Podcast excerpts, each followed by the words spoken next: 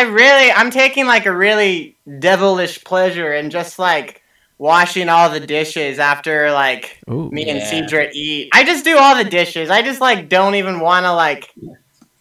I don't know. I don't want to be like a shitty fucking just person. I just I'm I'm taking a joy out of like I just like cleaning. I don't know. It's funny because Cedra like recently just got promoted. Like they're professionally like kind of thriving right now, which is hilarious. But like I'm just like home and they're like living their professional life, and I'm just like starting to feel like a stay at home pet.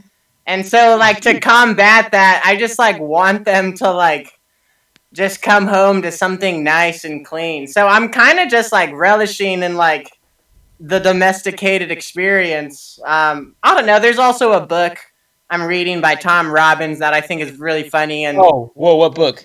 Uh, even cowgirls get the blues. I haven't read that one. I read Ah, Still okay. Life with Woodpecker, which is really good. I have Yeah, my roommate just read gave me that. Still that Life with book. Wood- Woodpecker. Of the dozen books I've read in my life, probably. Yeah. No, I, I mean he's a great. He's like three people like suggested me. They're like, dude, I think you would really love Tom Robbins, and like, yeah, like I love it. It's like very cerebral. It's like very absurd, but like philosophical, and um, right. So like I'm like reading that and like you know like things that stick out to me writing rise I'll like write down in my notebook and like play off it or just like I'm still doing writing but I don't know I'm like mostly washing dishes though. I feel you. I feel you. I, I, today I need to have like a good good cleaning day. yeah. It's like it's spring. No, I know. It's weird that it's it's like such a weird juxtaposition that it's like the most beautiful days everyone's seen. Oh man, he's a Oh yeah, it's It kinda- torture. It's torture. He sucks. Yeah, for I those who don't know, for those who, who don't live here in, in Portland, Oregon, um, it's been a beautiful past five days. and Yo, each of those days, remember most that- people have been inside, or I've been at work, or I mean, it's torturous. We have not had like a spring this though? early in so long. I think. yeah, yeah. It started out by snowing, and then it Yeah, was like everyone beautiful. forgot Oh right, it was snowing, and then the next morning it was like perfect weather outside, like the best weather. and then Yeah, it's been spring break that. ever since. yeah. spring quarantine break. But it's actually been so like I've been so happy that it's been nice, even though you can't really like really enjoy it because I'm trying to imagine like this next week is supposed to be just like raining the whole week. I'm trying to imagine if we kick this shit off with everyone just being like seasonally depressed the whole time. I- I think we, I think people would just be like going insane at this point. Yeah, Oh yeah. I just It's Yeah. a saving grace that it's been so sunny. Yeah. Hadrian. What's up? Are you a reader? Are you a writer? Are you a like TV show binger? What's been your quarantine I dabble activity? in all three. Right now, I'm reading the biography of uh, Pistol Pete Maravich. Wow. Wait, Yeah, I yeah. think I've uh, I think I've read some of that at like a pretty young age. Slinging yeah. dimes. Oh no, he He's, was uh, slinging tons of dimes. Right, and he didn't even have the three point line. He just like Nope. yeah, he would have been Yeah, scoring like uh, what forty plus points a game or something. Yeah, he's the well, he's the greatest uh, college basketball player of all time. Um, and then Yeah, one of the greatest NBA college. players, but also he had he had a lot of demons and stuff. So uh, he could have been greater, but you know, it's just a great dramatic kind of story, life arc, you know. Uh-huh. And it's uh, yeah, he died at a young age, so but I haven't gotten to that part yet. So oh okay, don't ruin it. Well, how do you know then? Don't spoil. I so you're a- end. Spoiler alert. I so, don't so even you're know why I'm reading it. I already know the end. so you're a sports guy. Yeah, a little bit. Are I you mean, are you are you a current sports guy? Yeah, yeah, for sure. Okay, so you're you're pretty. You're, you're I also like us, probably not of- doing too well with, with, with no sports. Yeah, well, I mean, I'm not a very big football guy, so, um, but I, I'm a big basketball, baseball guy, and both of those things have been uh, canceled. So I'm, uh, I, I Yeah. think as long as for no reason the NFL doesn't have to get any like real scheduled stuff uh, canceled, like if if they can kind of get back on board, then they're the real w- winners in all of this just because of the timing. they are, they are, they really are. because uh, March Madness gone, NBA might not happen. Obviously, all the other sports that are happening, uh, they take a pretty big say, hit. though, as much as I like sports, I I understand how much of it, uh, how much time I waste on it. Yeah. um, watching it, uh, reading about it, uh, playing my video games. Right, Uh, right. Oh my God! Don't, don't get a don't and don't In get started way, with a it's fantasy team because then you, you'll waste twice as much time. I just, you know, I just started uh, my baseball fantasy team for the first time ever um, this month, but uh, you know, the season's not going to happen for. That didn't last long. so.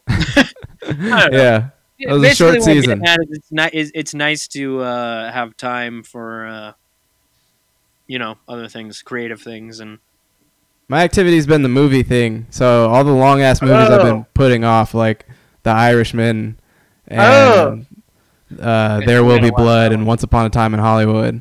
Oh man, you gotta tell me like because I'm I don't know. That's like really like my my true love is is cinema. I don't know. Like, I, mm. what are your thoughts on the Irishman? Irishman. Yo, The Irish Man, pretty damn good. What do you I'm- think about I'm, I'm really glad it's so focused on De Niro because he's like the most entertaining part of it, or You it's just so? interesting to watch him make decisions based on what everybody else around him does. I Hey, know no- it's no spoilers though. No spoilers, spoilers. but the movie is like it's it's really paced against like I feel like um hmm I, f- I feel like good movies usually have a really active character at the center of it that that are driving the decisions of the movie, but I do think uh it's it's flipped in a way where it you know it's not really always his say the way things go, and then That's it's, a it's cool to see him react to things.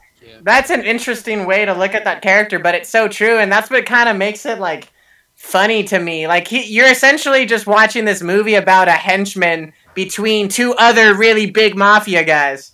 Yeah. Like in most other mafia movies, like Robert De Niro's character is just like the henchman that kind of just like does the like annoying chore- chores and shit. So it's like, no, I'm with you. It is interesting to place the the role of the protagonist in in uh, a character's hands like that, who is like so just like kind of just Like just carrying so out orders just- or yeah, he'll just like do whatever like the higher up say. So yeah, it's an interesting way to look at it. Yeah, and uh, I mean, it was it, it was the perfect time. I was like, damn! All of a sudden, I got three and a half hours to just sit this sit this one out. Um, so yeah, movies have, have, have been my thing, and then um, I, I I'm a big King of the Hill fan, so it's been King of the Hill marathons Alright. too, as of as of late.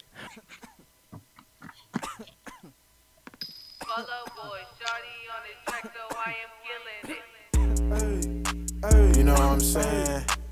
Everything clean out here, man.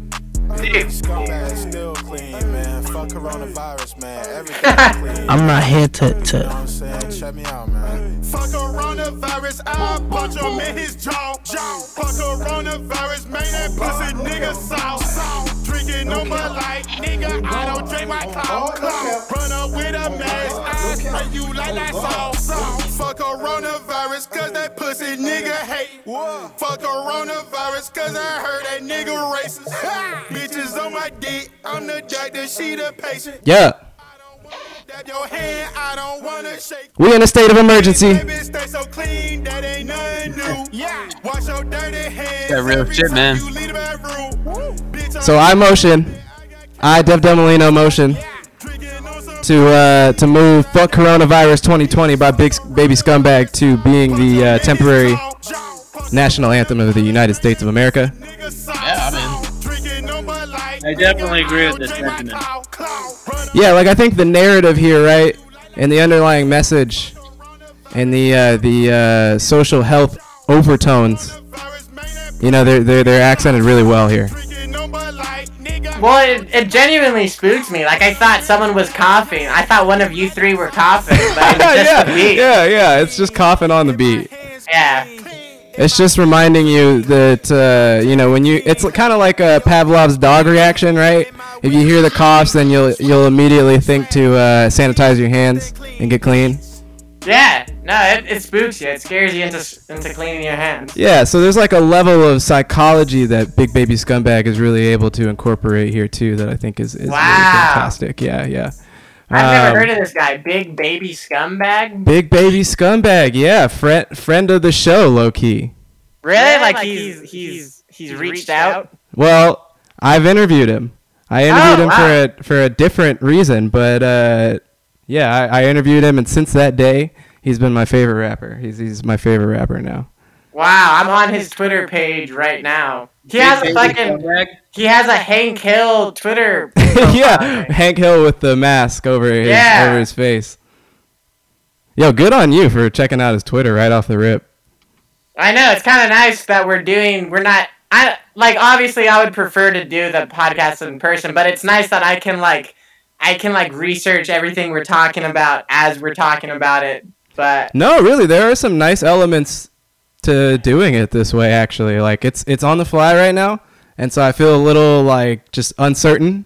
But but that's uh, where the jazz happens, baby. Yes, exactly. And I also like am realizing now. I mean, we can have people on the show remotely rather easily. Uh, Yeah. So we could, you know, this this might mean new things for, for the for the New Music Monday podcast moving forward. And that's that's who we are, and that's what we're doing right now. By the way, welcome, welcome everybody. Uh, if you're listening out there, holla at your motherfucking boy. It's uh, Dev Domelino, Devon Marcel Whitaker, aka the synthesizer of opinions, bringing to you live the New Music Monday podcast with my boy Pax. Pax, Pax, Pax. What's up, Hey guys, it's Pax. Pax? Me and you, we're hanging in there, right? We're we're we're we're working men. Oh yeah, we're we're living, we're working until till we can't work no more, Yeah, till we literally drop dead. which probably will be sooner than later. Yeah, sometime in the next couple weeks, maybe three. Mo- Most likely. Yeah, yeah. Who knows? World's ending. Anything goes. So, uh, yeah, we we got a couple guests with us again. Remote pod. So I'm in the studio by myself. Trent's at his home, uh, where he should be, and our friends here are at home where they should be. Uh, this coronavirus shit ain't playing with us, so we're not gonna play with it. Uh, so let's uh, let's let's get the the OG friend of the show on here first to introduce himself. Uh, previously known as Este, we got Chaz Matador on yeah. the show. Hey, how's it going, everybody? Yo, we are doing freaking dandy, my brother. How Nice. how are you today? Um, today was pretty good. I've I've been eating like way better like this last week, and I feel like the effect in my body. I'm just like, I was just like feeling like really goofy yesterday at like 11 p.m. and I was like, damn, that's how I know I'm like eating well. Is if I'm like this goofy like this late in the night. So Ooh, okay. that's how I feel today. Like in this moment, you caught me in a in a spunky mood. So no, I'm I'm having a good day. That's perfect. And maybe Yeah. hey, hey, maybe we're all going a little stir crazy and that's just going to provide better content for the pod, right? Yeah, exactly. No, I've been eating mad like uh like my meals have been significantly better since since the quarantine situation. Like I've been kind of stepping up my my chef game a little bit and just That's making good. sure I'm I'm eating very fulfilling meals. But uh hey, please introduce to us uh your your homeboy. Oh man, Hadrian is. Oh, I should have said my description about him before the name. Either way, uh, this uh, I'm bringing to the show a, a very a great friend, a close collaborator. He's a he's a beautiful musician boy who recently just uh, made an EP with me, and he played all of the instruments. He's he wrote all the music. He's been in this really awesome uh, band for the past eight years called Fire Nuns. That I, I at Oh, I first about I, I was just like a huge, I was just like a huge Fire Nuns fan, and I, I just had like the biggest friend crush on Hadrian. I just wanted to be his friend so so much, and uh, yeah, he's here now, and uh, I guess that's my introduction. Here, there's Hadrian. That was a damn good introduction. That really was. you you really set the scene for everybody. Ah, Hadrian, how are you doing today? I'm good. I'm sitting on my couch and I'm good. Couch and beer. I'm looking out the window. You say root beer? Window. Sun's going down now. Was now, that? now, now I'm realizing I've I've seen a Fire Nuns show. Oh, have you? I have. Really? Where? Uh, at the Red House. Oh, you we had there. we, we, we had this actually at the, on the on a couple episodes ago when Smythe was on here. Um, we we had this like brain fart about where it was I saw. Um, oh, I saw the Breakfast Boys Leisure Leisure, Leisure League show. Um, and that was that same that was that same house show in the basement there. yeah, That was a really cool show. Um, uh, mostly because I don't think we really fit in with the sound at all, but people were still really, really um, stoked about it and super Mhm. nice. Yeah, I mean that was a great show. So let's fill our listeners in here just for a little bit of context because a lot of times when we bring guests onto the show, we've been keeping them pretty close to home, meaning a lot of people that come on the show know other people that have been on the show. Uh, Chaz Matador, again, FKA Este, is uh, definitely within the circle of people that we've had uh, in here because he's been on the show before. Yes. Uh, so one of our earliest episodes, um, season two, episode two, was I Oh, wow. Chaz Matador and our homie something something Brax, who we've talked about on the podcast before. And uh, I want to thank you guys, by the way. I've been meaning to thank you guys personally, or one of you guys personally, or just shout y'all out in, in a way, because that season two, episode two, was our most popular episode for like what? for a long time. Yes, like for mm, that whole season and pretty much all of the next season until the end when we That's had some. so weird to me because no one listened to that EP. I wonder why. no, like y'all y'all held it down. Homies came through. I, I mean, maybe it's because you know we we have some homies that all know us, and maybe they wanted to really catch that up. So, But yeah, no, that was it. Was also the um, it was the episode where we talked about bandana. Mad Oh right, and I hadn't. I still haven't listened to that, so I just kind of like I didn't have anything to say. Damn, dude, that that that hurts. That hurts deep in the soul. Ah, dude, hey, but I'm you heard some of it on the podcast anyway, so you got your frame of reference for it. It's fine. But yeah, you've been on. That episode did really well for us for a long time, and then um, yeah, no, that's good. I'm glad to hear. Yeah. yeah, yeah, yeah. So that was always that was always uh, exciting to me. I thought that was always a really cool epi- episode. Looking back, uh, Oh, yeah. but certain names you've also seen on this podcast, like Smythe. Y'all are very familiar with Smythe, Smythe and Este. Uh, very often collaborators as well. Is that true? Yeah, no, totally. Smythe's one of my uh, another really great friend. Super, super Yep. glad to know him. Y'all got a whole project together. Yeah, it's an EP. You know, it's crazy. We actually like.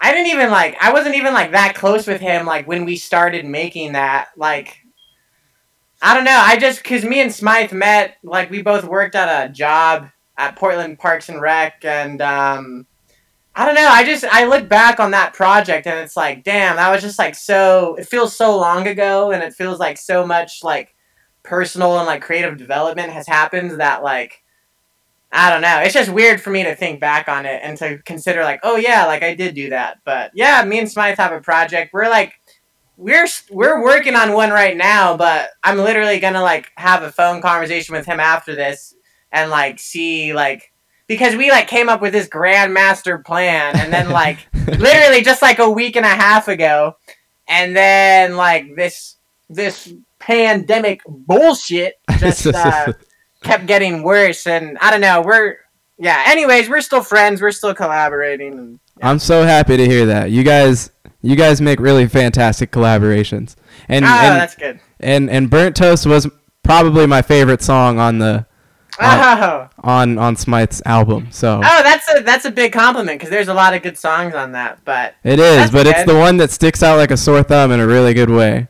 that's good yeah i'm glad that yeah. was so uh, again, if you want some frame of reference, uh, go to Smythe. Go to that Spotify page at Smythe and uh, check out Burnt Toast on on on his most recent album on Sporadic, and you'll and you'll see the boy over there. Um, all right, guys, let's why don't why don't why don't we talk about some music because we're the New Music Monday podcast. woo I'm down. That's what we do, right? That's like yeah it's gonna be fun to get to hear like hadrian's because that's i don't not to like I'll, not to like interrupt the podcast too like not to interrupt too much but like Hadrian has just like he like he has such like a great taste of music, but it's like so I don't know, you just like don't listen to like a lot about like a lot of like what we're about to hear. So it'll be in, it'll be nice to like you're kind of forced to listen to this stuff right now. Yeah. I can't wait to hear what I say. Can't wait to hear what comes out of my mouth. Well, yeah, we're talking about the weekend first. Uh, Trent, you you ready to talk about the weekend? Yeah. All right, my My, dude. week- my weekend just ended, but we can talk about the weekend. My weekend's, you know, really just getting started, to be honest. Yeah, you just started the song, so that makes sense. Everyone's having a two week long weekend, or about to. Maybe a month long weekend.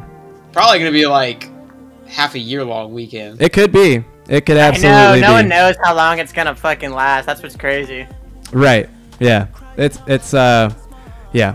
Well, I'm glad we have some weekend music for our especially long weekend because I actually like this album and I've I've been on record being a, a pretty notorious Weeknd hater. So, uh Trent, I wanted to ask you kind of the same way we started off the review of the Jay Electronica album. When did you first come in contact with The Weeknd? And when did Oh, you start being a fan? Did you ever start being a fan? What's your relationship to Abel? All right, man. I ca- I vividly remember the first time I listened to the Weeknd. I was in high school. I think I was in my. I think it was sophomore year. No, it must have been like junior year. So And this was- would be like 2013, 12-ish time for us, Yeah, which is and when those earliest tapes came out. So that makes sense. yeah. So um, I was hanging out with. I don't even remember who I was hanging out with, but uh, it was like a lady friend at the time, and it was what's that shitty song that everyone likes? Um, hold on, I, I can pull up Spotify really quick. Uh, it was off of House of Balloons. Like, Uh, like I said, man, I was not a fan at this time. I, I got it right here. Hold on. I low-key It's- despised the man's music. Well, I, I, okay, I'll just say uh, while I look for it, I ended up liking him a lot. Like I listened to a lot of the Weeknd for a while. Um, oh man, which song was it, dude? It's gonna kill me if I don't figure this out. uh, oh, uh, "High for This." You know that song? "High for This." You know that song? High for Yeah, yeah, that was kind of the first. Yeah, One it of was the like a popular song. It was, off you know, uh, House of Balloons, and everyone liked it. But anyway, that's beside the point. I heard that song. I hated it. I, I was like, this song sucks. but I knew I could hear in his voice that he was that he was talented, and I also knew that he had some sort of tie to Drake. So I was like, this might be worth checking out. So I listened to that whole trilogy, and there was like there's a couple cuts out of that shit that like, I ended up really fucking with, and um, and I wouldn't say I'm like a big Weeknd fan, but my older brother and his uh, fiance are obsessed with the Weeknd. And when I lived with them, when me and Sarah lived with them, they were like constantly talking about the Weeknd, flying out to Vegas to see him, all this shit.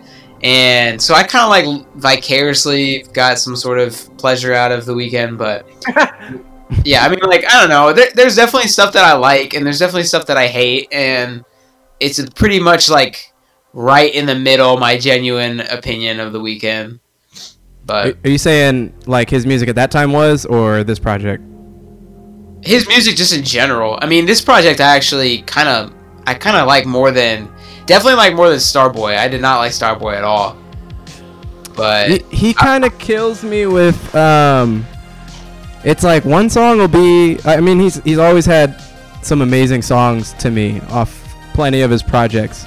So I always kind of ask myself like, why don't I like the Weeknd? Because everybody else likes the Weeknd, and I just think it's one of those ones where at some point it's gonna click to me, and I'll be like, oh yeah, I, I okay, I, I get this in a way, but no, I never did. Uh, and I remember Starboy coming out and giving it a chance, and you know, same thing, like really hit or miss. But I'm with you there. This this already feels a little bit more. This feels a lot more consistent to me. Let me ask uh, Chaz and Hadrian just real quick if, I mean, if you guys have ever been Weeknd fans, or if you just hear him on the radio, or what your relationship to him is. I had like no previous relationship with him, but recently he was in a movie called Uncut Gems that I Yeah. I watched. Yes. Literally, I watched that movie six times. I'm like, I'm upset. I love that movie. I just like couldn't couldn't get enough. So like, I think me and Trent both loved it too, right? Oh And yeah, I loved it. awesome. yeah, that movie's insane. Um, I don't know. I he has a really good voice, and like since watching that movie, I like went back and uh, checked out some of his tracks, and uh, yeah, I mean, obviously, like the dude's hella talented. My thing is, is like I'm just not, I'm not an R R and B guy. It's like, and that's how I kind of felt with the Childish Gambino thing. It was just like, I can tell that's good. Like one track in particular, I really liked, but I don't know. In general, it's like I'm not. I just like don't go out of my way to listen to R and B a whole lot. So it's it's just like not for me. Word. Well, it's important to kind of. I, I get the same way. Like music that I don't really have a genuine perspective on. Yeah. I try to refrain from, um, you know, giving too much of my opinion or really formulating too much of an opinion based on like, do I even really listen to this kind of music? Yeah, it's like place? not made for me. So it's just like I, there's like no point in me even like coming up with like some clever opinion about it because like I'm literally just not listening to it. Hey, well, that's what we're here for. Well, I was- The clever opinions, leave it to us, all right? Oh, dude, no, I, I, dude, I love a clever opinion, but like, but like, it'll be like, I'm not gonna just like come up with an opinion about some shit that I literally haven't even like really gone like experienced. You know what I mean? Like, Well, one thing I think about like the Weeknd is an artist where it's like it's so teeters the line of pop and R and B, and in this album specifically, like kind of like electronic. There's some there's a lot of like elements of that where I think like anyone is allowed to have any opinion on the Weeknd because he's so mainstream and so well known. It's like Drake, like. I don't. It doesn't matter if you listen to Drake or if Drake makes music for someone like you you can have an opinion on Drake. That's fair. Like you I can, mean, you can hate him if you want. That's fair.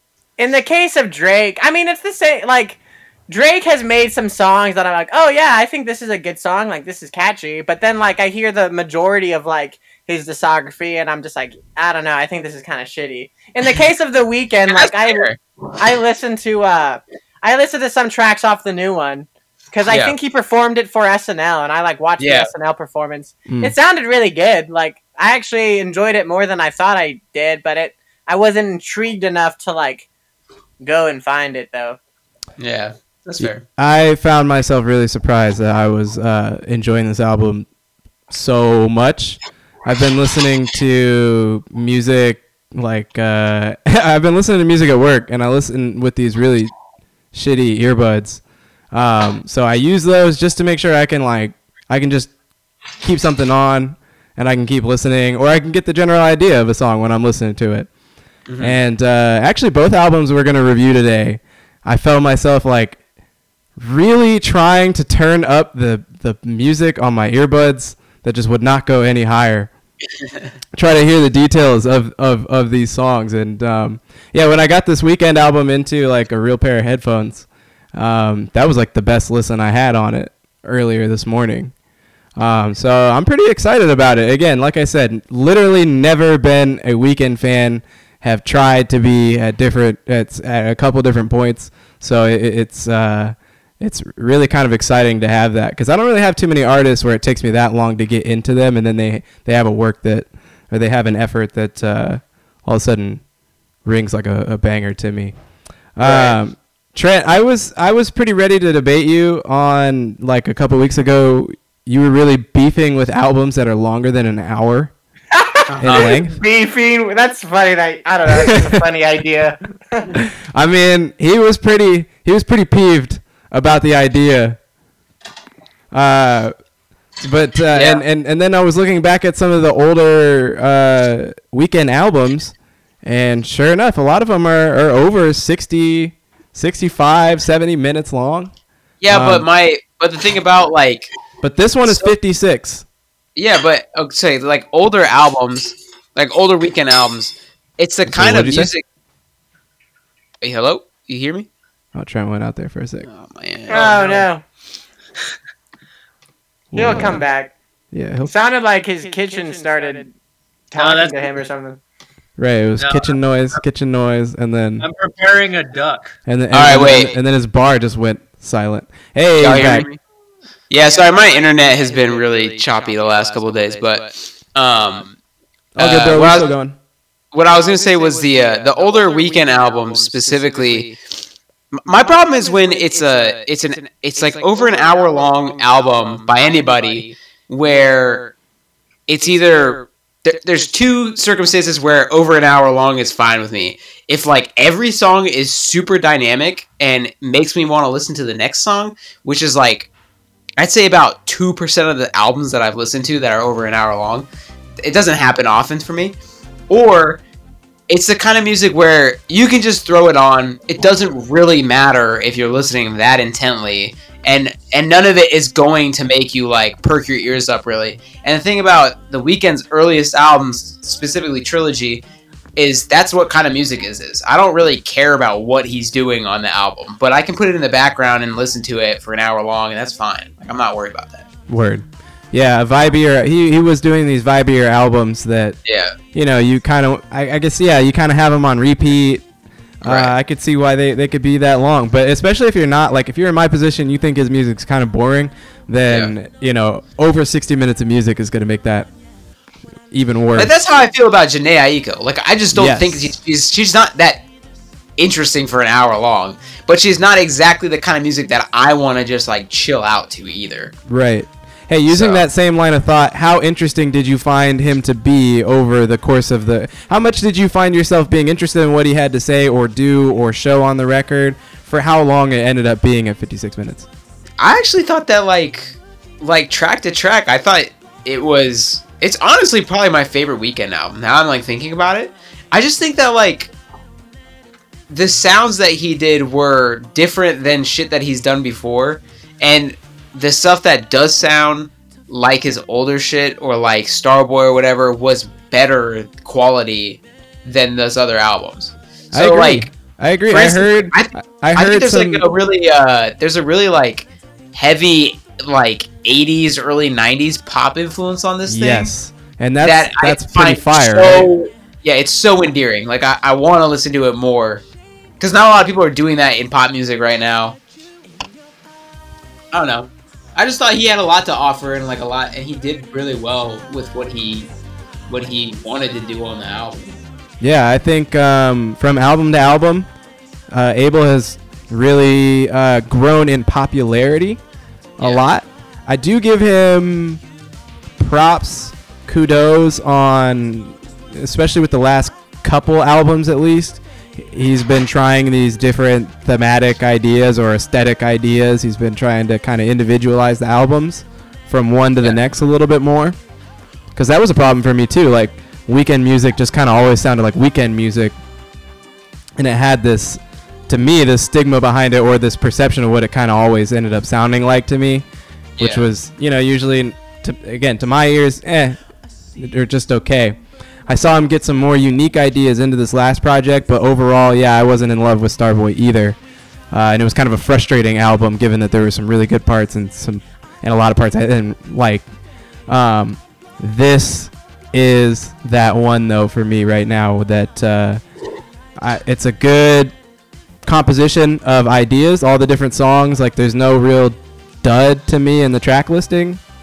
Um, there are some fantastic songs to me. The the ones I put in the playlist, New Music Monday by Dev Demolino Spotify playlist and on Apple. Uh, like those three songs I put in there were really really big highlights for me.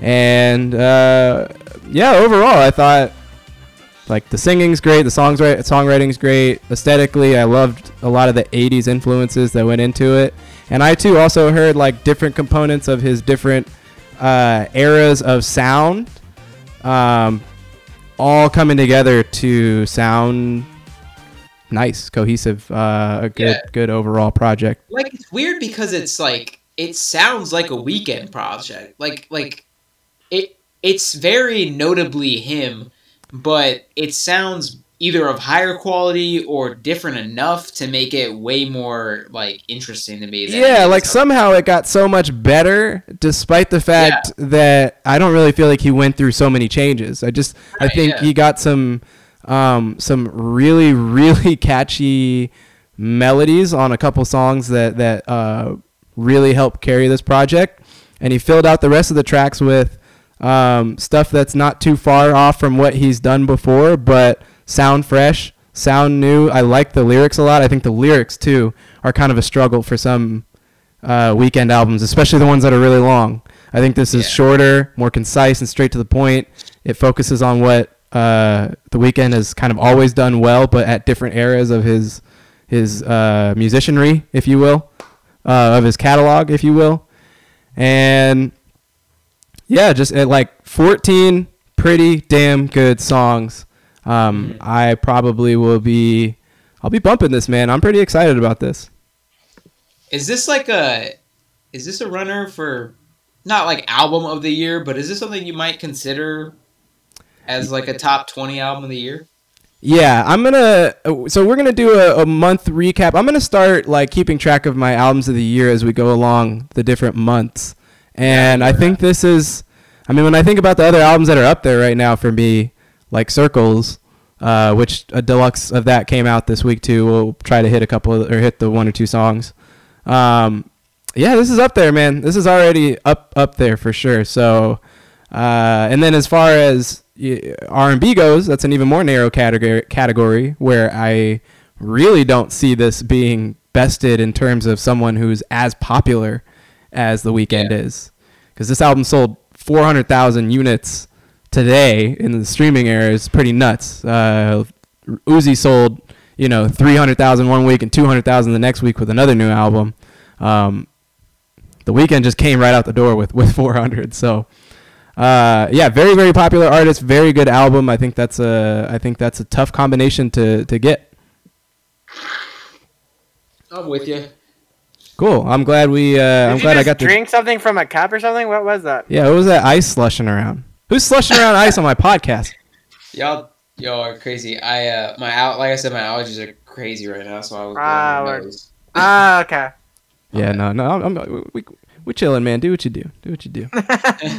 Um, next we're gonna talk about this week's music and last week's music. So, like I said, we got the Circles Deluxe album, um, which just includes two new songs from Mac Miller uh, in this session. So, uh, what was it at before? Like 12 songs overall, Yeah, and now it's like 14. Yeah. That So, right and floating, 13 and 14, uh, two new songs. They're cool. Um, just kind of help fill out the album a little bit more. I Um, I'm ask, a- can I a genuine question, really quick? We don't have to spend too much time on this, but uh, if Mac Miller wasn't like, and I don't want to like make this, I don't want to be too controversial here, but Okay. uh, if Mac Miller was still alive, how much would you? How much would people really fuck with this album? you know, I was thinking about that. Uh, w- when I was listening to these songs, I was thinking exactly about that, and where I think I'm gonna, I, I- I'm actually gonna say I, th- I think I would still receive this as like an exciting turn in his career and probably one of his better albums yet.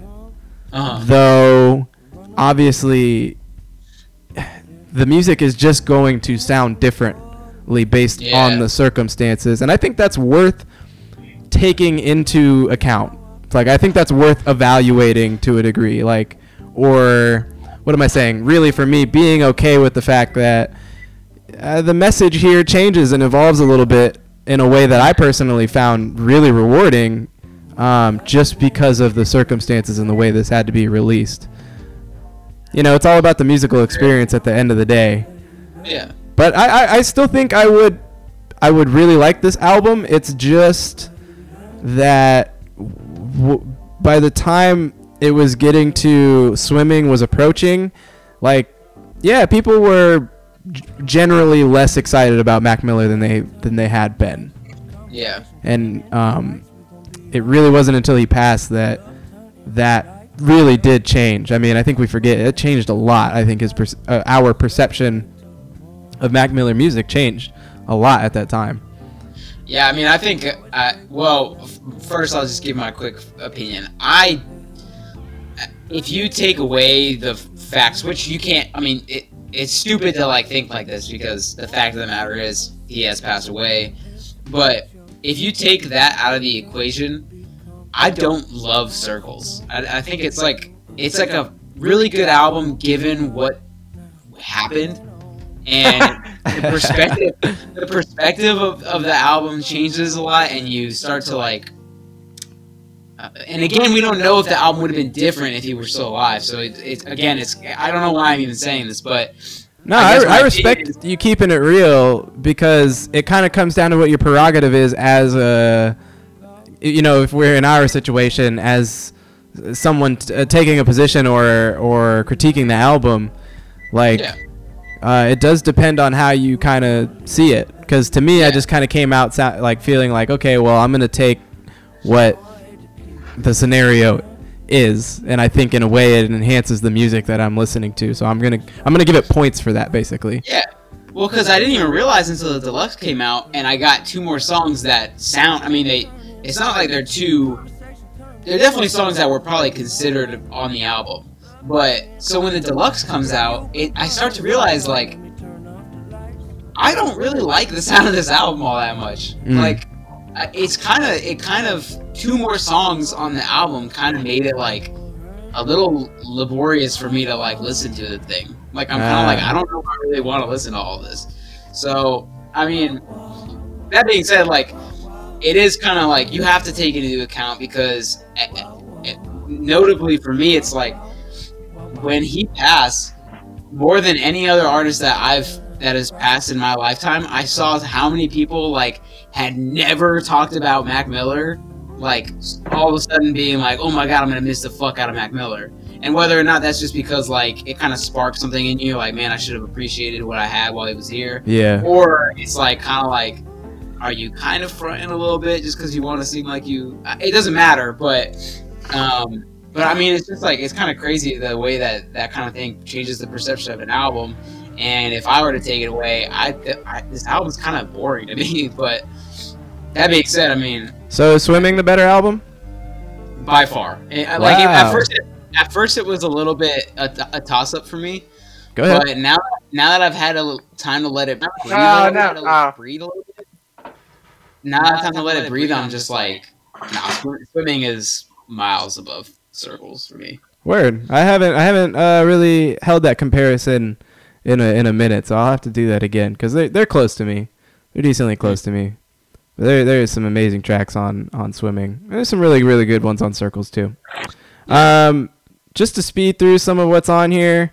Uh, amazing, amazing song by Thundercat and Ty Dolla Sign and Lil B. that's Uh, just crazy man Never would imagine those three forces coming together for the greater good of the entire universe, but here we are. yeah Um, we got a Rico Nasty single. We got uh, a song on here, two songs on here I want you to check out if you haven't yet, if you haven't gone to the playlist. Two songs I want you to check out that are low key bangers, but they're deep cuts to this to this playlist because we got a lot of good music on here. Childish Major, Wife You, that's up there near the top, um, and then the new Key song, Key with a exclamation point. Let's go. Both of those absolute fucking bangers. Uh, we're not going to talk about the Sada Baby project because we got two better albums. Um, John Legend out with a song that samples the next episode by Dr. Dre and Snoop Dogg. Thought that was kind of weird. Um, and our friend, our friend YBN Nahmir, where are you? Where have you been, my friend YBN Nahmir? Where's your album? Where's it coming out? Uh, he's got a new song out with G-Eazy and Offset. and uh, shout out Hayley Williams too. Hayley Williams of Paramore. She's got uh, like a, a really, it's, her singles have been fire too. She's coming out with that with the album. Um, Trent, last week we talked about J Electricity. Oh wait, he's gone. Where's Oh Trent? no! Ah, Trent. All right, it's cool. This His- is His internet's shine, bugging. Trent. It's okay. I'll, I'll carry on this section without him. We, we don't need him. All in right, right. Word, word, word. They'll I'm trying back to give you the best feedback I can. it's, it's it's cool, man. It's cool. We'll just run right through it. Jay Electronica. Okay. uh, a, a written testimony. That album came out. We've been waiting for that Jay Electronica album for ten years. yeah, did it live up? Huh? Did it live up? Um, I went into it with not 10 years worth of expectations. Like I had been waiting that long, but I really, really tried to just expect nothing, uh, the best I could. And so, with that in mind, no, it came out sounding like a, a really good album. Um, Trent saying he can't hear us. Uh, like I said, I'll keep carrying on until we get to a good stopping point. Word. Um, so yeah, it was a good project, but it's a weird project. It's a weird project for reasons that I, I won't get into, but it really because comes down Jay-Z's to on it and shit. yeah, because the Jay Z thing and, and all this time, all the hype surrounding it, like you just can't really evaluate it like every other project out there. Um, but seventy-one percent of people yeah. on the New Music Monday Instagram story that voted said it was like either their album of the year so far or close to that range. So and people were rating it very highly. Uh, their favorite songs were "Never Ending Story" and the closing track. That's an acronym. Lil Uzi Vert also came out with some new bangers. Uh, he dropped an album two weeks ago, then then decided to double up and drop Lil Uzi Vert versus the World 2, a sequel. Uh, 50 per, 58% of you guys out there said that uh, the original album, Etern- Etern- sorry, Eternal Atake, was the better of the two. Um, Don Toliver, another album we talked about on here, 38% of y'all said it was a great album. You know, the other uh, 62% saying, eh, it's all right. Like me, like Trent, we were like, eh, this is okay. Uh, and then the song of the week was Teyana Taylor's "We Got Love." There wasn't that many big singles out there, so 78% of y'all said that was a slapper, and uh, yeah, that was the music from last week. Now let's try to get my boy Trent back in here. Um, Alrighty, guys, we are back from a technical difficulty. Trent, louder, how you doing? Did you pass your health check? Oh, I passed it all right. Okay, you're feeling good. You're feeling great, right? Asymptomatic. I got my crispy chickpea pasta. Ooh, Okay, see that's like more description than just pasta. you So did just just say pasta at one at one point, which could be anything. Yeah, Sarah made crispy chickpea pasta with shallot and kale. Fuck, Nice. dude. You know, I've been seeing on your guys' Instagrams like the kind of the kind of meals y'all been having, and I've been wondering who's been cooking them up. Oh, dude, if it looks good, it was Sarah. Yeah. But both of y'all are, but both of y'all are pretty nice. Wait, what did Hadrian say? What'd you say, Hadrian? Nothing. I'm just being silly. Ah, okay. Well, that's what we came here to do. We like silliness. Yeah, bring that on down. I just said, uh, did somebody say cooking? Oh. Yeah, yeah, we did. It was silly. okay, so obligatory in retrospect, uh, Trent, pretty exciting stuff. The posts that we've been doing have been fucking amazing. Yeah. Um, 86.9 for Ol' Dirty Bastard, 36 chambers, return to 36 chambers. Um, kind of high uh, to me. Um, I don't know. It's uh, are we doing? Are we still doing a um, so Wu Tang solo album? Did we already do that? Yeah, we already did that. The ranking. um, I think I put it as like the fourth, my fourth favorite. I don't know. It's really good. I don't know. 86. Yeah, you're right. Probably a little high. I think it's innovative, but like it, do- it's like I don't. I think it's innovative, but like I don't actually listen to it for like pleasure. I think it's one of those albums that maybe isn't like that great, but the influence it has on music Yeah, is pretty important. Like we wouldn't have a lot of like Tyler the Creators and shit without that. Like him and uh, ODB and like DMX and shit really made it kind of like uh I don't know, not cool, but made it like possible to be super fucking weird and yourself yeah, I, I, in rap music. So people have said this that uh, he kind of walked so XYZ artist, you know, could could Yeah. run, and yeah, I think that's that's the case for a few different few different. Uh, like Danny Brown. Oh, we wouldn't have a Danny Brown without no DB. I don't think. Yep. Yeah, and he, he's deliberately channeled a lot of that ODB energy. Um, it's kind of cool because like JPEG Mafia did, you know, does the same thing.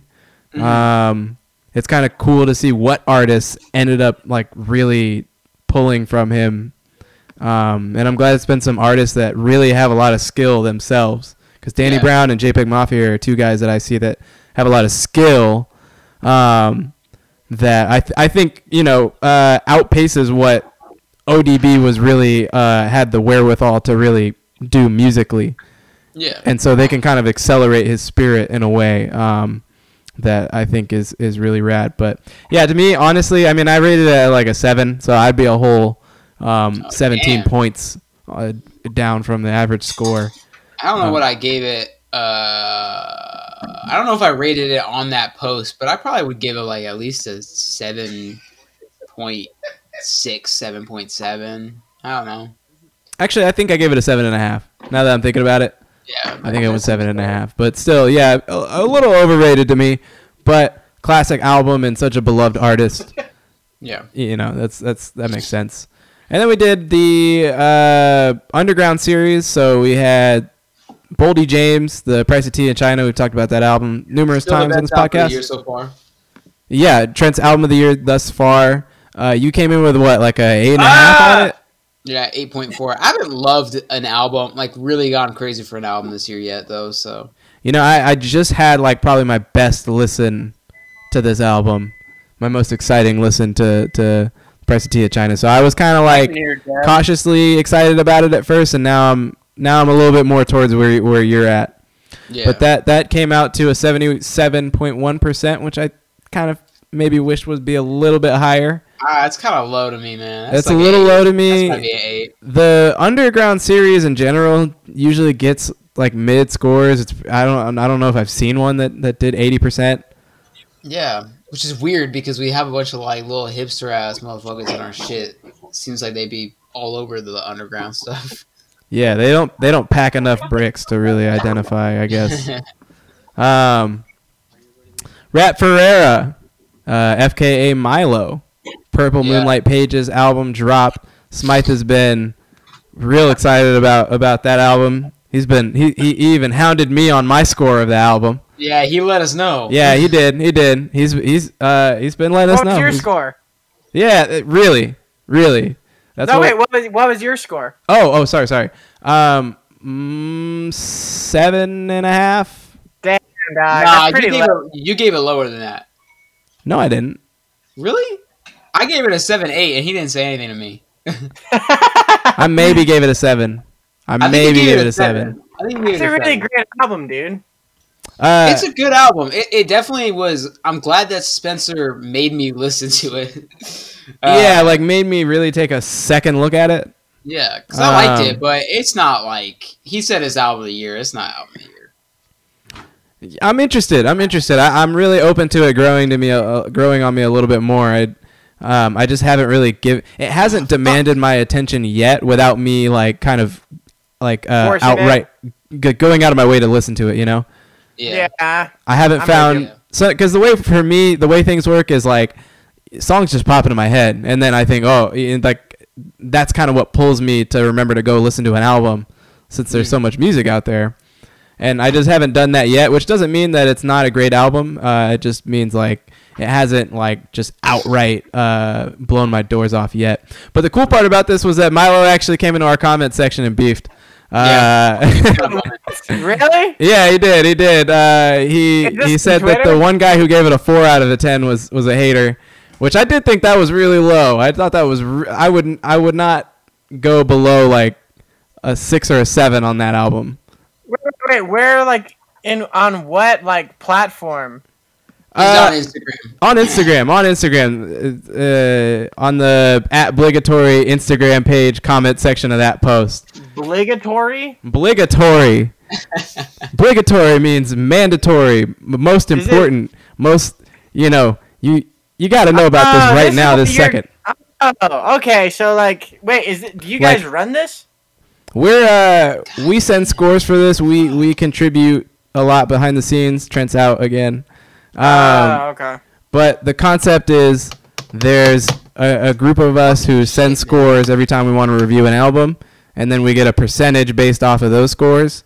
We take all the, and then we, we tell our followers what albums we're reviewing, and then they get a chance to score the album. They get to, a chance to, you know, tell us what their score of the album is.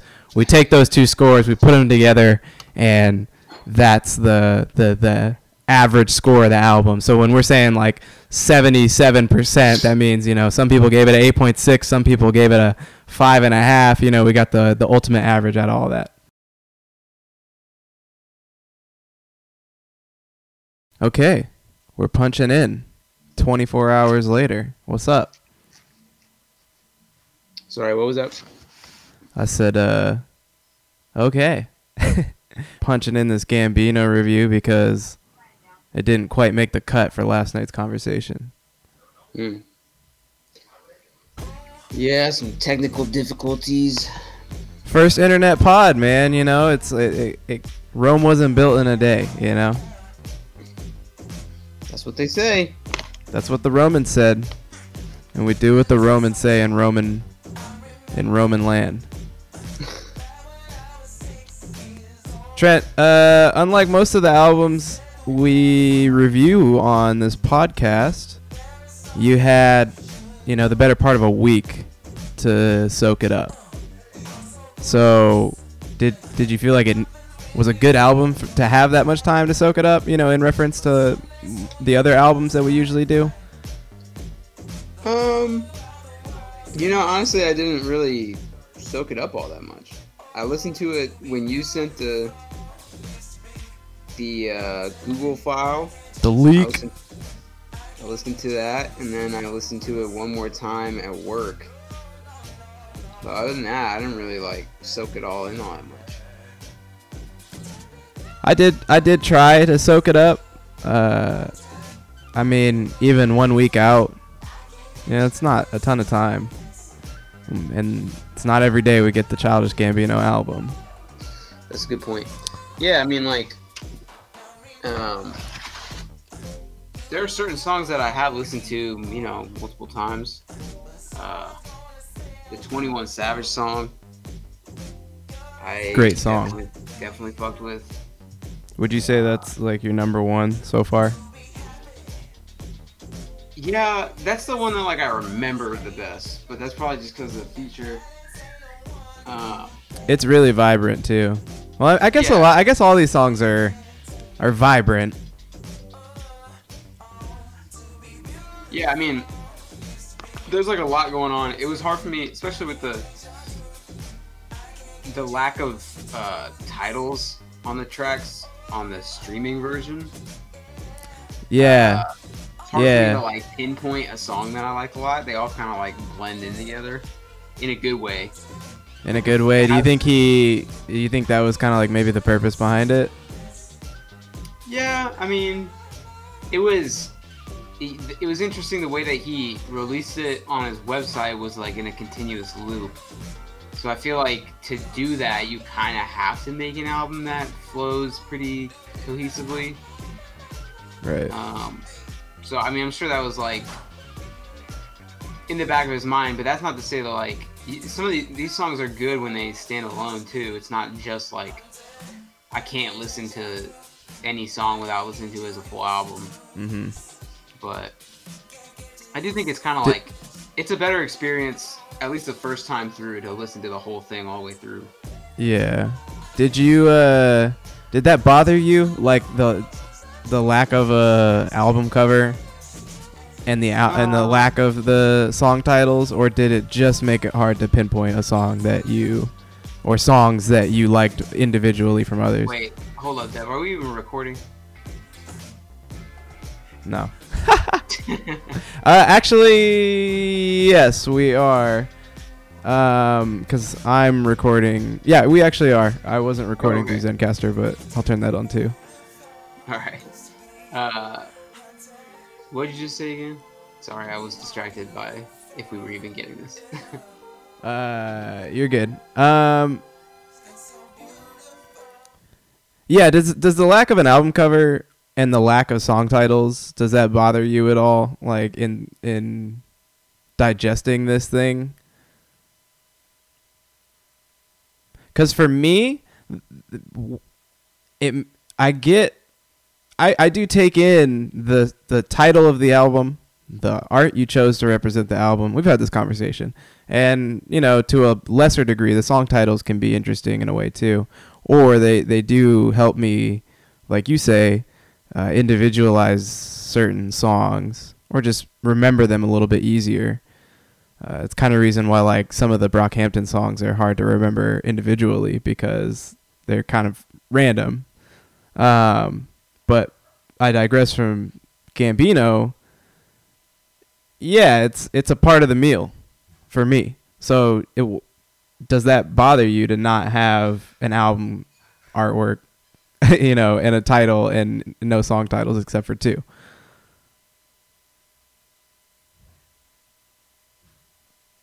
album cover and would I like to have some reference for that because track titles give you kind of a frame of reference for like the album.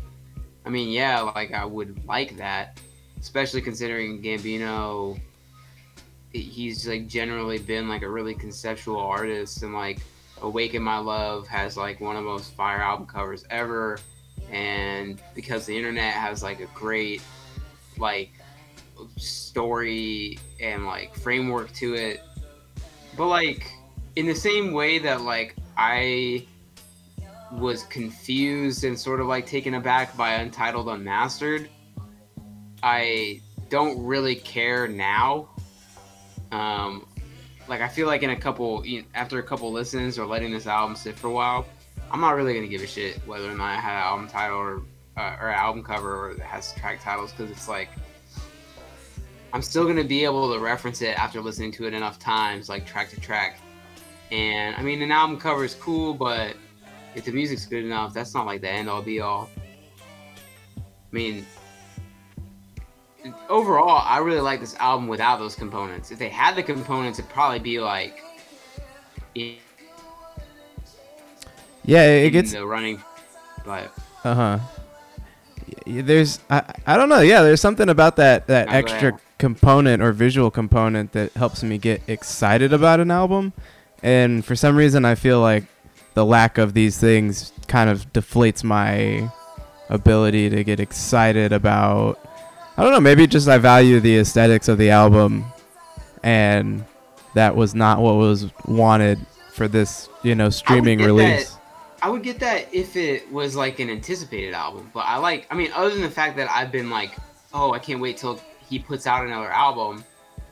I had no idea this was happening. Nobody did. Like, no one had any idea that he was gonna put it on his website and then later drop it on like a Saturday night, Sunday morning. So like, I mean, maybe like that that kind of hype from an album cover or track list affects me a lot when it's like dropped in advance. Like I see that stuff in advance, I get really excited. But I mean, if I think of this album as like any album from a less notable artist or like somebody who I wasn't really anticipating an album from, like most of the time I don't even know that someone's gonna drop an album, so I'm not even caring about that stuff until I see it. Mm-hmm. So in that sense, like I can't really knock this project for that because I didn't even know this was happening. I had no, there was no rumors, at least in in my, I didn't hear anything about it until it was up and somebody was like, "Yo, there's a Gambino album online right now." Mm. So, So- I mean, if like I guess if I had gotten that stuff in advance, it might have like piqued my interest or like contributed more to my overall enjoyment. But the fact that it was so unexpected, I don't really care that in the end I don't really have those things. Right. I think I think the end all be all is the music, you know, at the at the end of the day, uh, and I think he delivered on the music, like pretty high key here. Um, I'm I'm s- I'm plateauing at a space of uh, either like really having enjoyed this album and knowing that some individual songs here are really really marvelous. hmm I admire the evolution of Gambino. Uh, something about this feels like you know, or, or I guess I'll say a lot of this just feels like something only he could really make or try to tackle at this current time. Yeah. Um, so I, I'm sitting at this point where I know there's a lot of things, there's a lot of value in this album uh, that is worth getting excited about, and I'm just wondering, like, is it gonna keep getting better to me? Is it gonna, you know, and that's probably something I'll see over time, but is it gonna be something I continue to just get more excited about, uh, or do I kind of fizzle out, just knowing, yeah, this is a really, this is a really solid, really, really, really good record. Um, Me, where I would bet I would bet on it growing on me even more. yeah. Would you say you're kind of in the same area as me right now, or where are you starting at when you know with the first couple listens? I actually started out like not really loving it. Like Uh-huh. the link that you sent, I don't know if it was the order of the tracks or something. Because to preface this all, like, like it was out on it was out on the website on the loop, and then it really quickly disappeared. Like it dropped on uh, Saturday. No, was it Saturday night? Yeah, it was like this. It might have been Sunday, honestly, like uh, the same day we were potting.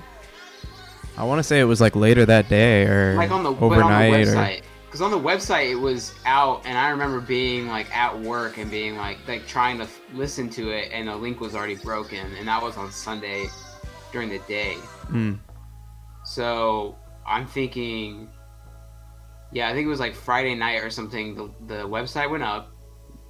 Some people heard it, some people didn't catch it because then all of a sudden the link was broken. But enough people had downloaded it um, to like make it available, and then you had one of those downloads, and the track listing was not the official track listing that ended up being on streaming. So when I say like the the streaming version, I'm talking about that in comparison to the. This is for the viewers. I know you know what I'm talking about, but Yeah, because this was what I got was basically it. It was in the same order, but it started at a different point and it ended at a different yeah, point. yeah. So uh, I think it started with like track four or five or something. Yeah, someone just caught it in the loop. Yeah, so I'm like listening to that version uh, for the for the first time me hearing it, and I'm like, man, I don't know about this because it starts out with just a really abra- like the most abrasive song, Mm-hmm. and I was like, man, I don't know about this, and then I kind of like got into it more about the time of the, I think it's the Ariana Grande song, which is actually like the middle of the album. Yeah. but it wasn't it wasn't until the end of the version that you sent me.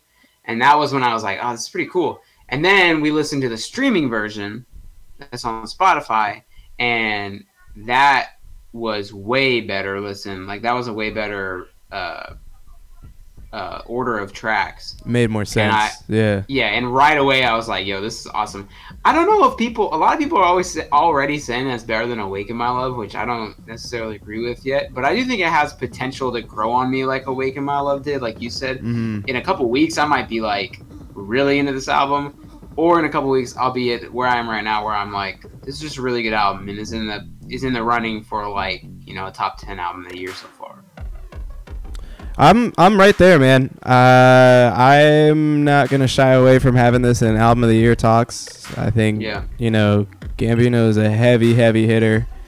Uh, I think he's the is only he the biggest name that we've heard this year other than uzi Uzi, him, the Weeknd. I know the Weeknd kind of deceives people with how Uh, I mean, like kind is. of in our circle though. Oh, an Like, hour The Weeknd, I circle. really yeah, I think when you're talking like uh, critically anticipated records. Yeah, Yeah, I mean Yeah. Gambino's got to be up there with the Rihannas, the Kendricks, and the likes. because I didn't even think about him when we were talking about like what we wanted to hear this year. I didn't. I did not think about him, but I totally He- am happy to hear from him. Yeah, he he's really one of the only artists that I find bold enough to, uh, you know, do something like like how uh, groundbreaking Kendrick ended up actually, you know, being. uh huh. Um, it just depends on you know Kendrick just ties things together in such a way. You know, it's it's it's crazy what he's done. Uh, but Gambino, I think more so than a lot of other artists, has the tools to be similarly popular, well known, uh, but also really, really take it there. Uh, Because he did try some really abrasive things on this album, and then did a lot of contrasting them with, you know, what you're hearing right now, like some very beautiful, melodies and leads and um, transitions too. Some songs you noticed, right? Like started out heavy or kind of, um, you know, they just sit funky a certain way, right? And then they would kind of uh, build or change into something uh, a little bit more easy on the ears. Really, really melodic. Or the album in general just kind of goes back and forth between between doing those two different kinds of moods. I felt. Yeah, I think he he like did a really good job of not. Um, it doesn't really sound like. It sounds. It, I'll put it this way: it doesn't really sound like anything he's ever done, but it also sounds a lot like everything he's ever done. Like, Yeah. I totally, I totally hear like because the internet vibes. I guess I would say he maybe didn't get into like his rapping bag as much as he did on like earlier stuff. No. But like, I think he did a really good job of making like, "Awaken My Love" was definitely like a one-off, like kind of straying away from what his lane is a little bit. It really like made me wonder experimental what he was. Because I thought maybe he'd make another album that was kind of just like that. Uh huh. Yeah. and I'm yeah. glad that he didn't because it's really not the same. It has similar like textures and. but he kept all the and- singing and he kept all the Yeah. the um the arrange like the, the really deluxe arrangements. Yeah. He kept all that stuff, but he did change the the cosmetics of the music. Um, and I think he did some even more impressive um, impressive singing. Um, Oh yeah. Yeah, I- I mean- a couple of songs on here that are like the best his voice has sounded. Yeah, and uh, this is just a random sidebar that I wanted to acknowledge about the song with 21 Savage. I think that's probably got to be my favorite too, so far. That and the Ariana Grande song, and those those are definitely the front runners at the moment. But he does like the whole first few minutes of this song, and he is relentless with like Yeah. the sing rap flow. I mean, he changes it up every few bars and just like hits it with a different um, angle every time he spits something. It's a, it's a, it's it's either singing or rapping or I don't. But it's three minutes straight of this, and he's just giving the track the- Yeah. the, absolute beat. So yeah, I'm, I'm I'm I'm with you on this being kind of the standout, kind of hard to hard to beat after Right. at least the first couple listens. Um, 21 Yeah, Savage I'm is pretty you. awesome on it too. Oh yeah. I, I've been wanting to hear some more Twenty One Savage. Me too. Me too too. And this is another thing that I love about uh, Childish Gambino, and something I was reminded of when I went back and listened to "This Is America" a couple days ago. You know, they got the Twenty One Savage ad libs in that song, and then they also have the the ad libs from a couple other Atlanta rappers. But then Young Thug is on that song, Yeah. and uh, it's it's just it's cool how he always goes to cross over his brand with with those guys. Some of the some of the coolest dudes Yeah. out of Atlanta. Like he, you know, real recognized real. Yeah, he definitely has like one of the craziest circles in music. He does. He does. The best. like he's just as comfortable just like with like a SZA or a, or I mean fuck the fact uh, just for uh for uh example's sake the fact that he has an Ariana Grande song and a 21 Savage song on the same record and they're both like those are two of the best songs on the Yeah. record. and this I mean, is a a childish Gambino record. Yeah. yeah, yeah, that's nuts. The range, the range on this guy is, is insane. That's another thing And, about this and, album uh, too. The range. Kadhja Kadhja Bonet is on this too. oh, she's- she she's not- is. yeah, She's in not the like she's not credited the same way, but she's on it.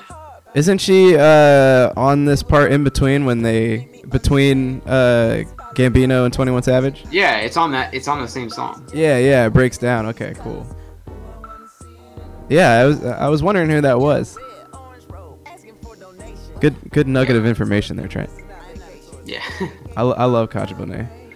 oh yeah. Um, yeah, uh, just to circle back to, I guess, like finishing thoughts. We I've kind of said enough, but this is gonna be uh, up there for me. Um, this has been the best weekend of music to me, considering that I also loved the Weeknd album too. So, um, Yeah, this was a good weekend.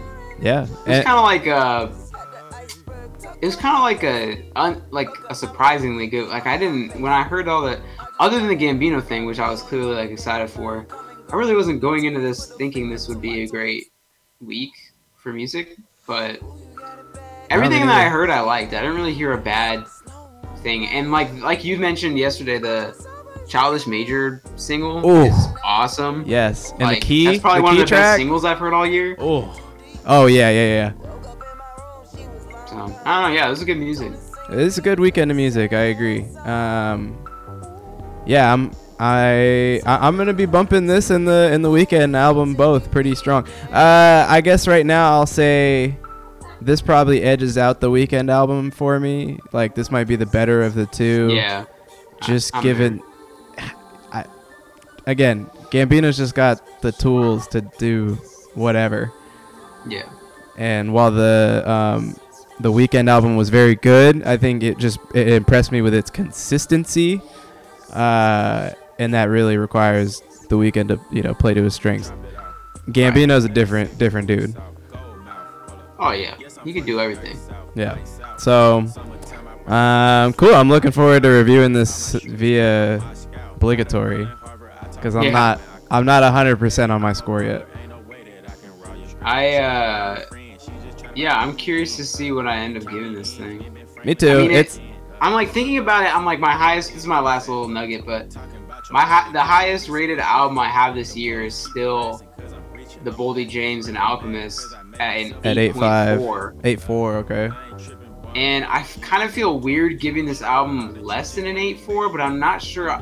Like me personally, I'm not sure this is my favorite album of the year, so I can't really give it higher than an 8.4. Right, that doesn't quite work out. Maybe you need to Uh, inflate the. Maybe you need to inflate I your. might need to bump up the Boldy, Yeah, like that could go to a eight six, eight seven or something like that.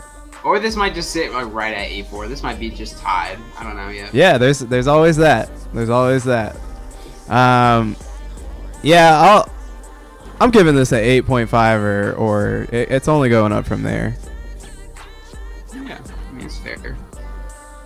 Um, but yeah, that's I'm gonna shut down Gambino, and we're gonna punch back out, and we're gonna head into that that the rest of this episode and that interview with them boys, The Uh, boys. Estevan, aka Chaz Matador, and Hadrian Schmadrian. Uh, good interview. Good interview. Um, two really capable art makers uh, and and musicians themselves. Got a project coming out uh, in a couple days it's called Dangerous Goods. You'll be able to get it on Bandcamp and then YouTube and then platforms, streaming platforms, Spotify on the 31st. Uh, but shout out to these guys. Very fun to talk to, as you've seen, you know, previously in the episode. But here we are focusing on them, and uh, Trent couldn't couldn't make it for the interview. So Trent, just say uh, peace out to your to your fans. Peace out, fans. All right, all right, Esteban. The question I came in here really wanting to ask you was a, lot of your endeavors so far. I've noticed like you make a good duo with with several different people. So we had you on here last time with at the time Breakfast Boy Brax. Right. Y'all got the group Eyewash. Obviously, Right. you've done the EP with Smythe. You've done other projects, small projects uh, with other artists, and uh, you're also co-host of a podcast yourself. yeah. And that's two of you guys. Yes. So um, let's just take it from this project to the most recent project. Um, what's been different about the experience of doing the eyewash project that you came on here last time to, to speak about um, versus the creative process with Hadrian and this project that you guys are coming with? Um, you know, as far as just like music, what you guys are trying to do or accomplish, or maybe where uh, your traits are different. Um, what have those two experiences been like, or what's this one been like in reference to your most recent project? Um, I mean, they're kind of radically different projects A and just B, just like radically different approaches. Just because like when me and Brax, when me and Brax make like eyewash, we're essentially just like, you know, a producer just sends us like a folder of like 15, 20 beats, and like we have like multiple people who do that, and it's great. I'm not, I'm not like downplaying that. It's cool, but it's like I don't know. We just like pick our favorite one, and then we kind of just like loosely like riffed on a concept, and then we just recorded it, and that's what it was. But but this project with Hadrian's, uh, it was like radically different because essentially like we spent like the first like five months just like tracking the instrumentals. Like i was for every like instrument you hear on the project like i was in the room as it was being recorded. And it was just this like weekly process. It was kind of this like slow and steady consistent progress we made on it. And um i don't know. It was just way different because like i you know hadrian he has some he has one moment and it's in the song reputation where he has vocals but he's like he's a musician like he plays instruments and I'll play and, that by the uh, way. I got that loaded up right here, so I'll play that while we're talking. Yeah, but um, I don't know, man. It was just huge. Just it was just va- vastly different, just like from the sheer fact that like I'm working with like a musician who just like doesn't make hip hop or like he doesn't really like listen that much to hip hop, and he's he's been in a rock band for the past eight years, and I don't know. So it, it I found myself just from that, just like you know, Hadrian and Brax are very different, like. I don't know. It, it made me approach the lyrics differently, but I think, I think to sum it up, like just the, just like how close I was with the instrumental and like how I saw it grew every week and how I was able to offer like a suggestion here and there, and, and Hadrian was always very receptive, and um, I mean that's probably the biggest difference is that like the instrumentals were like completely created within conjunction of one another as opposed to Eyewash that's like you know we're like getting beats that I'm sure that pr- producers like sent to like five other rappers Right. Uh, Hadrian, Yeah. what you know? What are some of Este's strengths, basically, that uh, you were attempting to cater to? You know, Well, as I'm you asked me that because there's a lot of them. Um, I don't know. It's, I mean, coming into it, I didn't know what to expect. I'd only listened to uh, a little bit of what he had done, but we were coworkers, and uh, um, I don't know. As as the project went into it, started happening, you know, and uh, I realized that like he's got a great strength for just imagining kind of uh, sonic landscapes, um, kind of in a sense that where you know I could, you know, I'm capable of playing many instruments and you know coming up with you know melodies and stuff, but sometimes you need somebody to give you a prompt, you know. yeah, Um, and he's really great for that. And you know, it kind of ended up being kind of easy for me to to do stuff with him. And it also helps that he's really open minded. Mm. Um, like. I, I feel like a lot of the songs on our EP um, could have easily like just been derailed by by like you know uncertainty, but uh, Uh, what do you mean by that?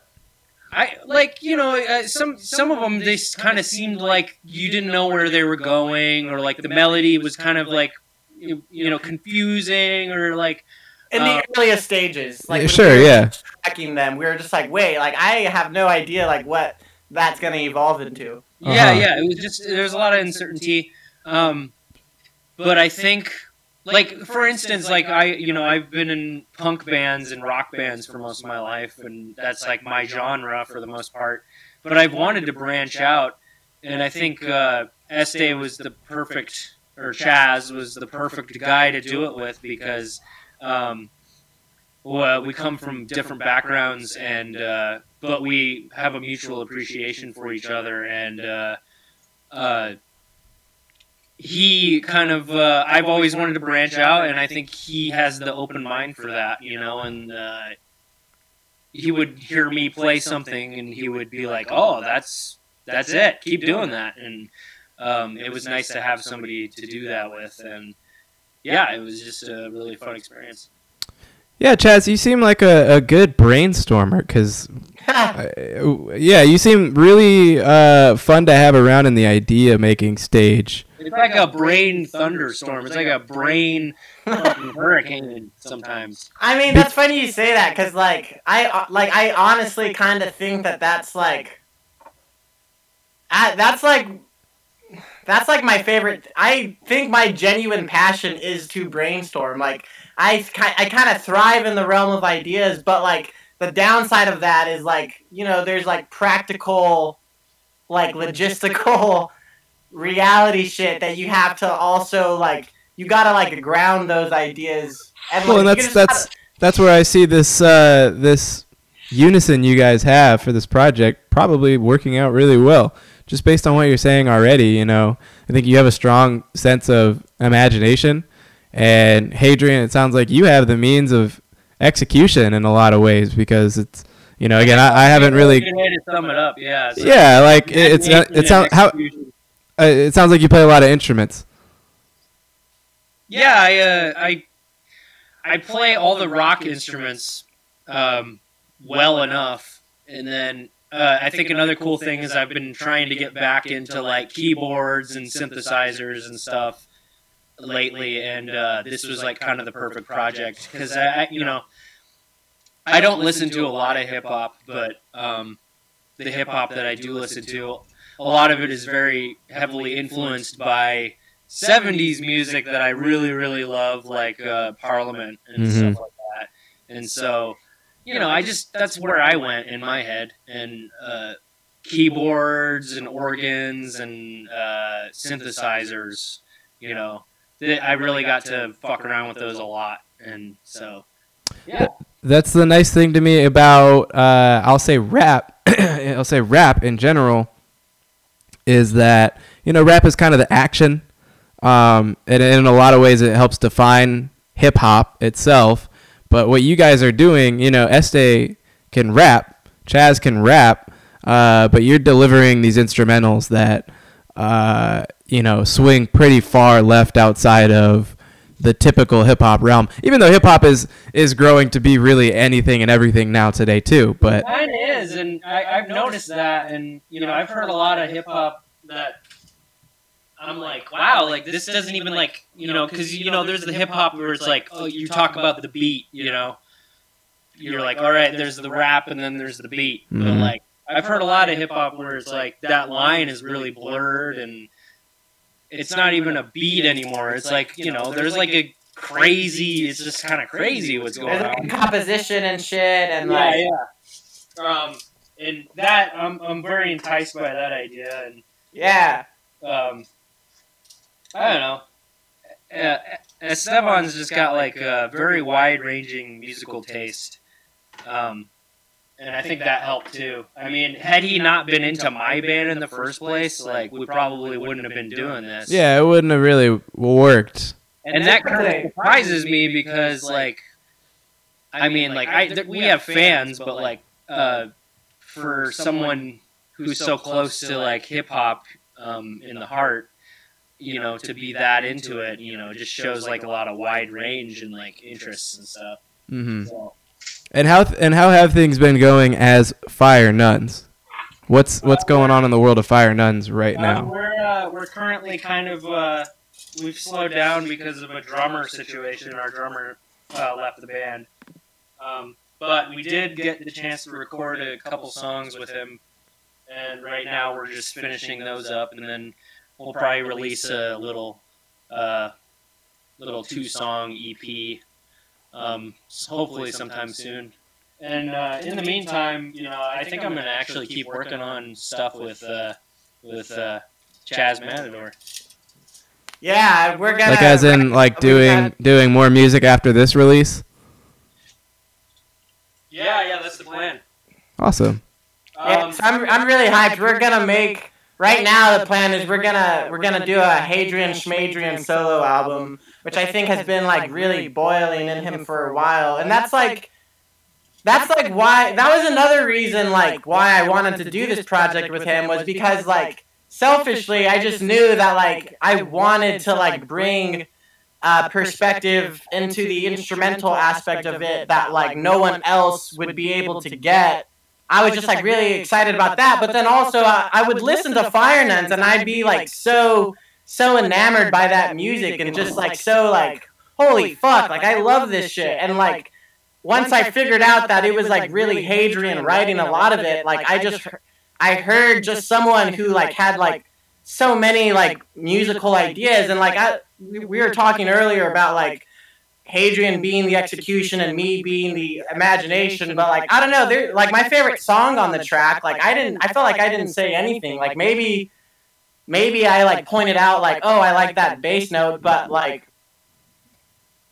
I, but like Hadrian like evolved the track just like completely on his own and it's like such a weird, wonky, like crazy, awesome track and so I don't know, I that was kind of a tangent, but like I just wanted to give Hadrian the space to make something that wasn't fire nuns because I saw it like boiling in him. So that's why, you know, I'm I'm hyped that like our project was like a segue into his solo stuff and he can do Ah, okay. he can like, experiment and explore even further. Cause you know I love Fire Nuns and I want there to be more Fire Nuns records, but it, you know like anything like it's that's what I like. I feel like dancing around and like starting like all these different seeds. Like you were talking about how I was in like all these groups. Like I've almost abused that. Like I've almost I've almost like spread myself too thin. And I saw Hadrian as someone who's been in one thing for eight years, and like I haven't even been fucking rapping for eight years. So like I don't know. I just I wanted to give him like a place just for himself as a as a musician where like he could explore stuff. Right. Well, I appreciate people like you, Chaz, because uh, I don't. You're just someone who can kind of dip their toes into a lot of different activities, uh, and and and do it with a level of skill that is is like impressive. That you can, um, that you just you have all these different interests and you have the the ability to execute them. So yeah, I mean for you two, I mean I know I said the execu- execution and imagination thing. At the end of the day, you guys both have it uh, because you have experience putting out music either as a band or as a person uh, by themselves. Um, you guys have dabbled in a lot of different types of media and art. Um, but uh, so you you couldn't do that without having both of those things. But you know, just in the way that I heard you guys describe yourselves, is kind of like okay, I see where where you two meld really well together. So I'm I'm I'm glad we we kind of um, have have paid attention to that in this interview because I think that's important probably to what the final product is is going to sound like. Which you guys are dropping in like well by the time this comes out, it's going to be tomorrow, Well, I the next day, I suppose. So for the people that bought the Bandcamp pre-order, they're gonna get it in like two days. The streaming like digital stuff on Spotify won't come till the 31st, but I'm I think I'm gonna drop like the the YouTube uh, The YouTube full stuff. link. Yeah, so like exactly. But no, I'm like I'm like very excited to like have people listen to it. I just feel it's like my favorite musical project I've done thus far just because it does like to me it like represents like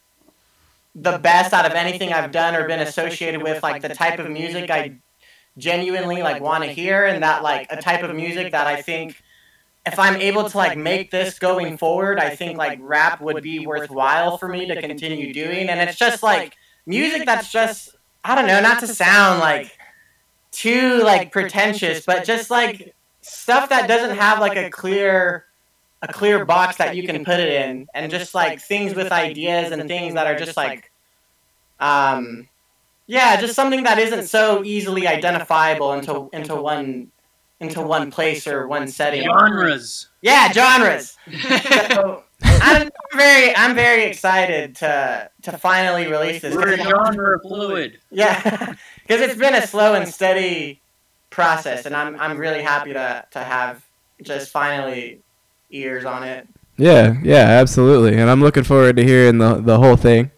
Um, Chaz, you also.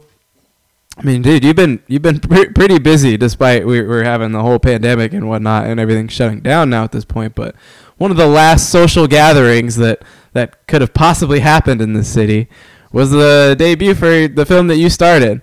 I know. I was. Yeah, I was. You guys even had to split people up into two theaters as to obey the, the orders of, of Governor Kate Brown. We didn't. We didn't end up doing that. I don't want to get Hollywood theater like in trouble, but we didn't end up doing that, which I'm glad because like. I don't know. It would have been a diluted. Well, I'm like, I feel kind of bad that like, dude, the amount of the amount of COVID in that room was probably hella high. but um, no, selfishly, like, yeah, I'm very thankful that that night happened because it was the last screening before Hollywood closed for a month, and like, who knows, like, when it's gonna open again. So it was like the last screening before then. But yeah, So tell me a little bit about the movie because I didn't. I, I, I was really sad that I didn't get to come and actually see it. I only knew about you know just what you had teased thus far. Right. Um. Yeah.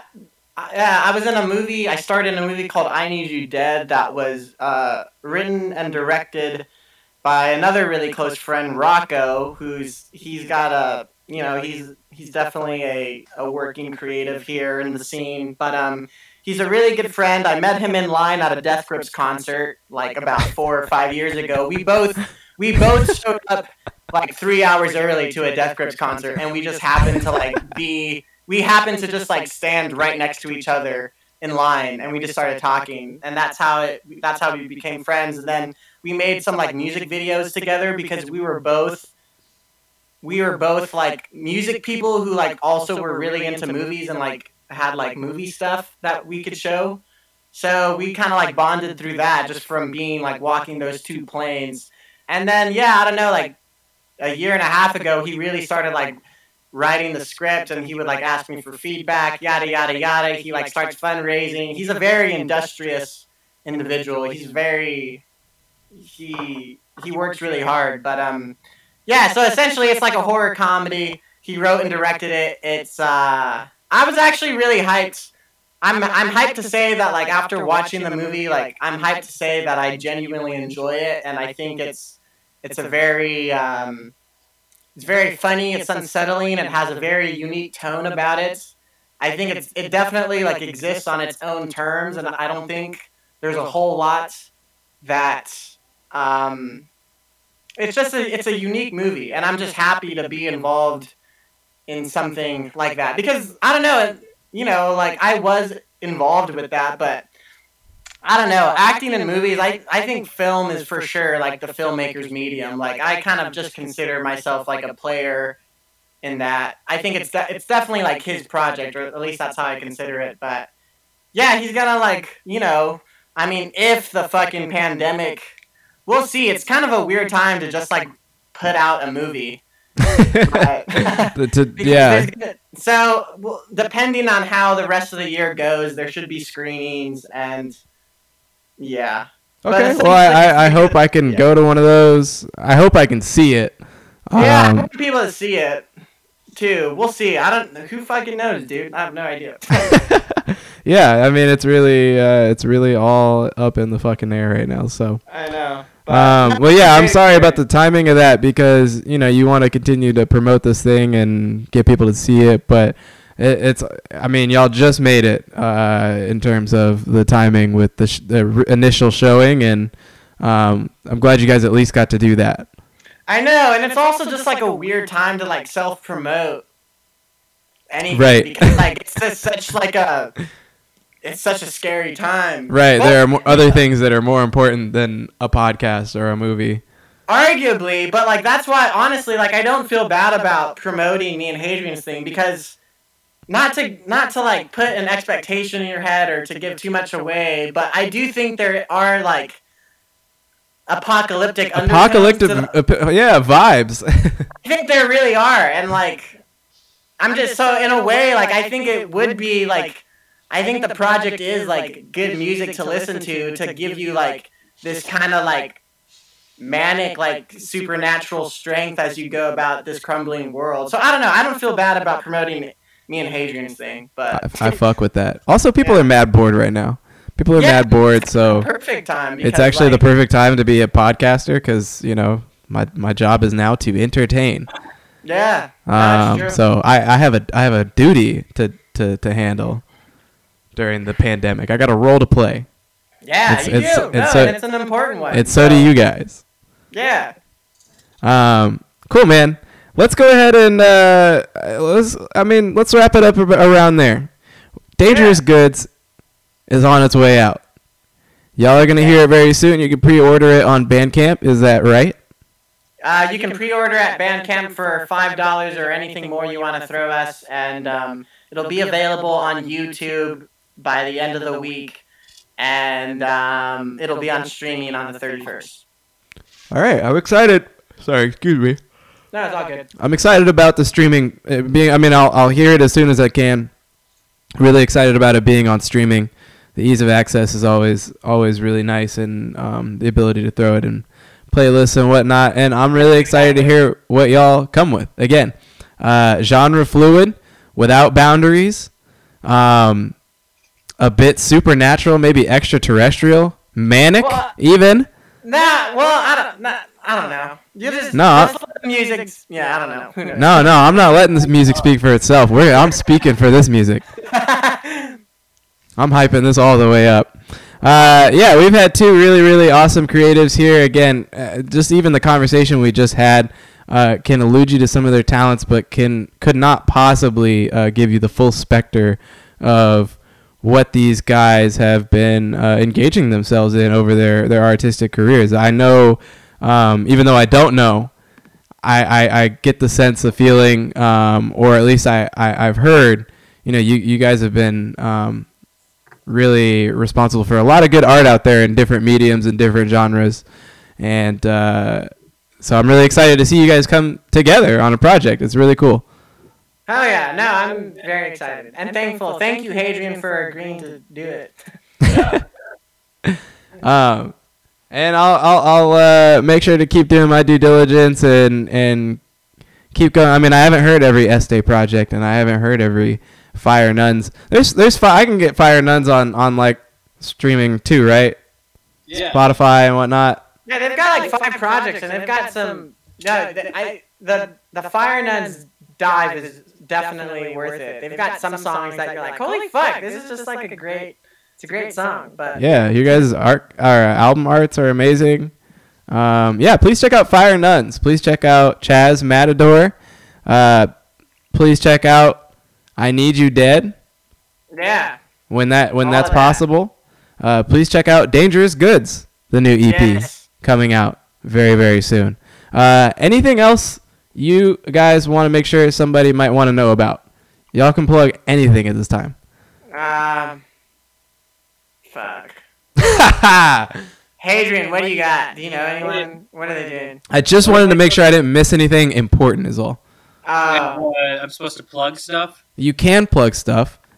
Oh, uh, fuck. I mean, if at plug the very least, say, I'm gonna- uh, I'm you can plug your Instagram at Chaz Matador, right? Oh yeah, sorry, my bad. You, uh, yeah, that's the reason why I changed my name from Este to Chaz Matador, is just because it's easier to find. But yeah, if you want to like look, find my stuff online, just do uh, anything slash Chaz Matador. Just Google Chaz Matador and everything comes up because like no one else. I was gonna tell you that. That was, I, I mean, Este was always a, a cool name because it's your name, but I, I like Chaz Matador is so much more singular. And like you said, if I Google Chaz Matador, you're the only thing that's gonna come up. I think that's really important. And that's like the main. That's truly like the the main reason why I did it. I just I just didn't think Este was just like an easy. It was just my nickname. It's like, oh, just call it Este. But like that's like E S T E is like the four most general words you can put together, and like, yeah, Yeah, I think it's a, I, I think it's a much more marketable name. Not that there was anything wrong with Este. It was like, but Chaz, Chaz Matador's just got such a ring to it. Ah, and uh, no, I thought that was awesome when when I saw that little that little change uh, come across. cool. Uh, but yeah, Ch- at Chaz Matador, uh, Hadrian, are there any social medias where I can find you at? Because I don't even know if I follow you personally. Um, uh, I'm on Instagram. Uh, my name is Hadrian Schmadrian on Instagram. Um, That's Hadrian with an H, in case someone hasn't been has been Yeah, yeah. hearing just Adrian this whole time. Yeah. Um, yeah, Hadrian Schmadrian. Um, I'm on Facebook. Uh, my name on Facebook is Waylong Jeggings. You heard it here first, man. That's where to find them, man. Oh, yeah. All right. Yeah, well, Fire Nuns is on Instagram too. Uh, yeah. So is it just at Fire Nuns? Yeah, yeah. Okay. All right. Well, thank you guys so much for coming on to the the show. Great No, episode. thank you so much, man. I, I respect what you do and I appreciate it a lot. I respect that you just like take local artists seriously.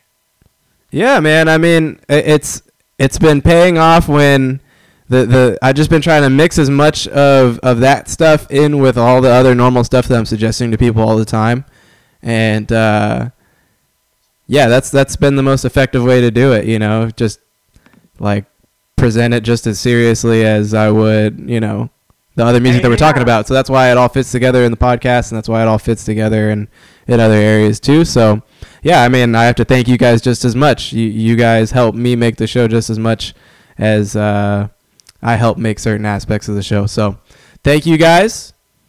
Thank you. Killer episode. Thanks for for uh, withstanding uncharted territory with us on the on the Oh, pod. good, man.